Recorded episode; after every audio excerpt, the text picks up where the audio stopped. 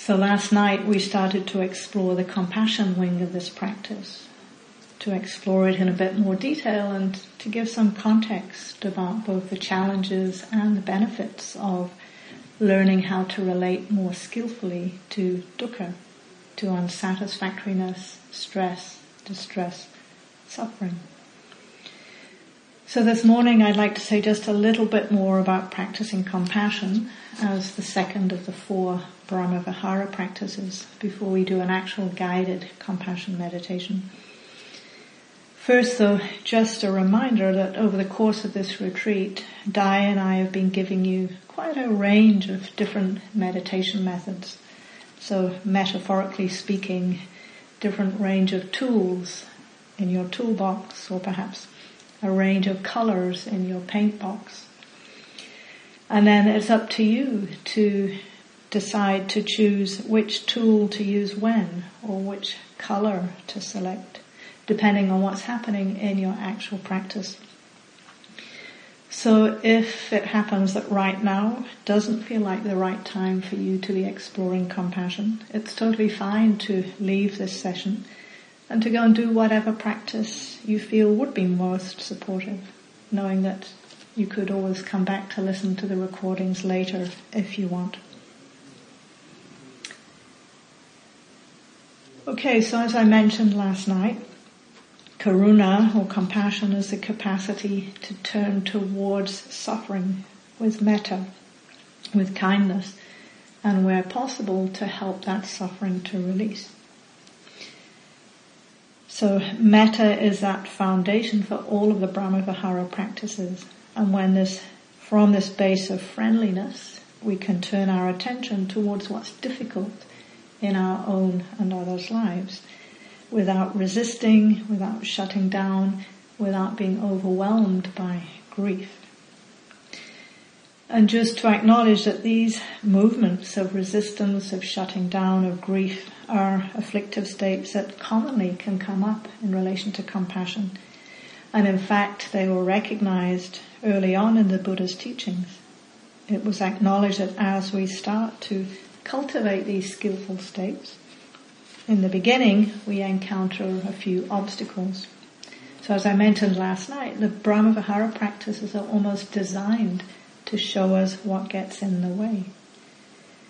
And for this reason, they're sometimes referred to as purification practices because they reveal the obstacles, the conditioning, our conscious and unconscious defense strategies that keep us shut down, disconnected, numb, perhaps angry or resentful or self-pitying or stuck in anxiety or depression or despair.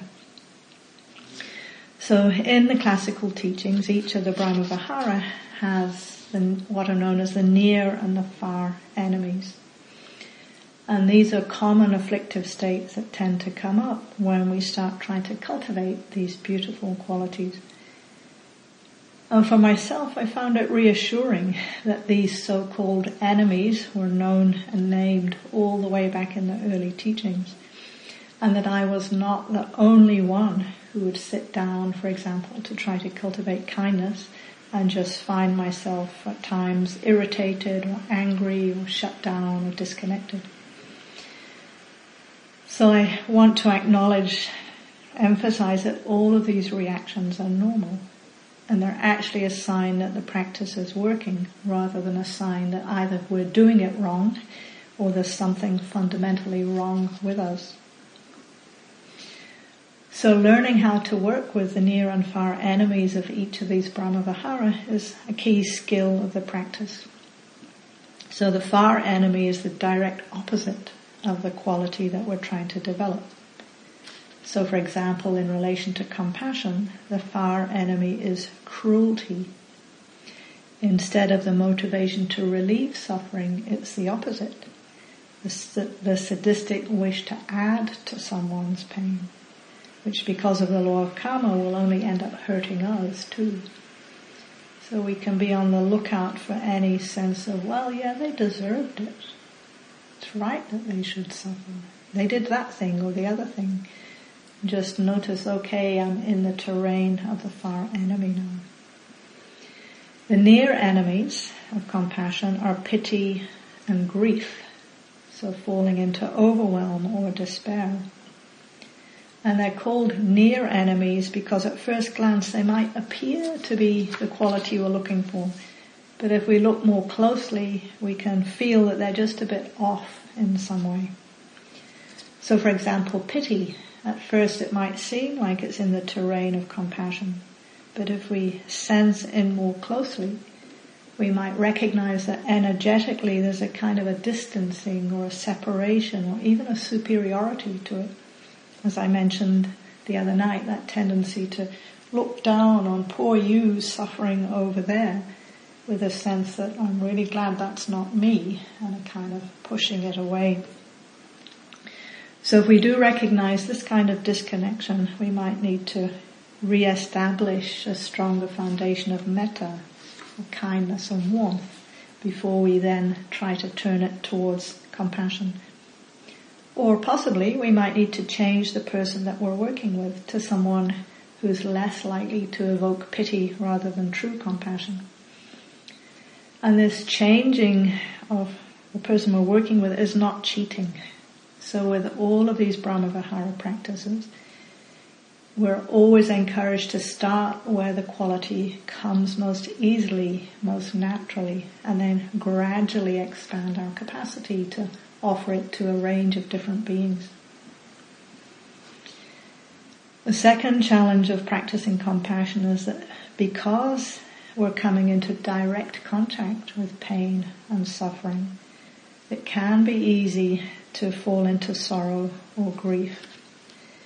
But this is not true compassion. As I said last night, sometimes there's a misunderstanding that compassion is just empathy and that we're supposed to just feel another person's pain as if it were our own. But this can easily lead to compassion fatigue or empathy burnout. And in the Buddha's teachings, what helps prevent this burnout is orienting to the wish for the pain to be relieved.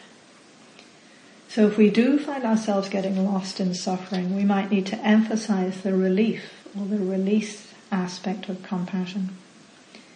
So even imaginatively visualizing the person experiencing some moments of relief from the pain. So for example, we might imagine the person recovering full health or getting out of debt or finding a better job or being involved in a healthier relationship, whatever the situation is. Now just to say we need to customize this for the actual situation that we're working with. So if for example we're cultivating compassion for somebody who has a terminal diagnosis and they are not going to fully recover. In that case, we're not cultivating some kind of wishful thinking for a miraculous happy ending.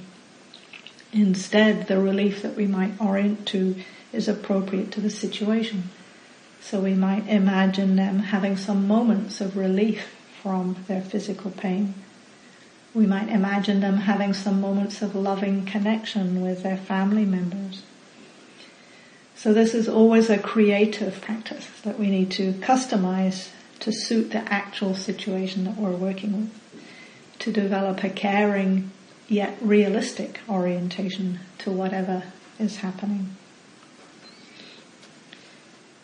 So again, one of the challenges of the Brahmavihara practices, but perhaps especially compassion practice, and especially self-compassion practice, is as I said last night, it can bring us into contact with some very deep conditioning, painful self-views, afflictive emotions and so on. So just to say, if you happen to find some of these coming up, the most key point is to try to develop this practice very gently, very gradually. So it's very common in relation to painful emotions to flip between extremes. So one is just avoid, ignore, deny, repress, not allow our awareness to go anywhere near that. And the other is to push ourselves to drill down into our most excruciating trauma and stay there because anything less than that is somehow cheating. So just to say though that that is actually another symptom of the same painful pattern of wounding that we're trying to heal. So if you notice either of those two extremes, keep in mind that in all of this we're trying to find balance. We're trying to remember the Buddha's emphasis on the middle way. So finding that balance between not avoiding, ignoring, denying, but also not feeding, indulging, or getting overwhelmed.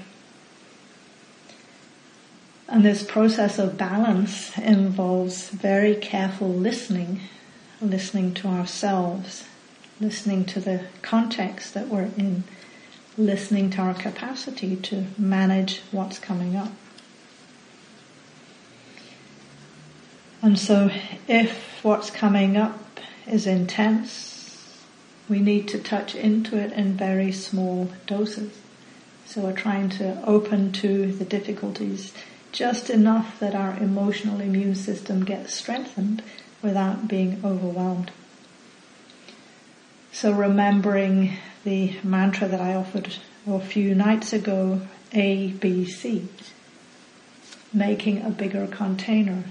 So if during the meditation you find some tensing up, some tension in the body, some resistance in the mind, see if you can remember A, B, C and just physically make space, relax, release, any contraction or tightness that can be released. If that doesn't feel possible, then it's fine to just let go of the compassion practice for now. Let the words be there in the background, but bring your attention back to mindfulness of the breathing. Just resting on the rhythm of breathing in, breathing out. Or perhaps just opening to sounds. So anything that helps you to find more spaciousness.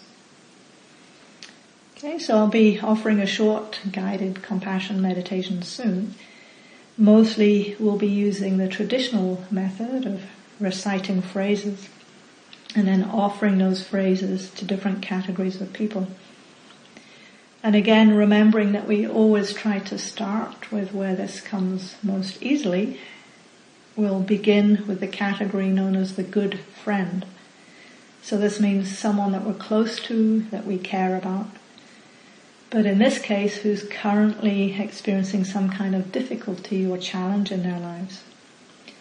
So this might be an actual good friend, or it could be a family member, or a partner, just someone that you know quite well, that you care about, who's having some kind of a hard time. And again, because this is a gradual training, I encourage you not to choose someone who's going through some extreme difficulty or crisis.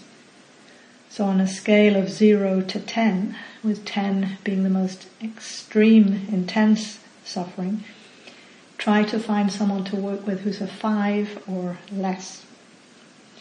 So the phrases I'll use, I, similar to what I offered last night, using the word pain, but this refers not just to physical pain, but emotional pain, any kind of difficulty. So those phrases, I'm aware of your pain. I care about your pain. May your pain release. And may you know peace. So as you hear those phrases now, possibly someone comes to mind. But again, just check that this is not someone who's going through the most extreme pain. And if it is, try to choose an easier person to work with to begin with. Okay, let's give that a try now.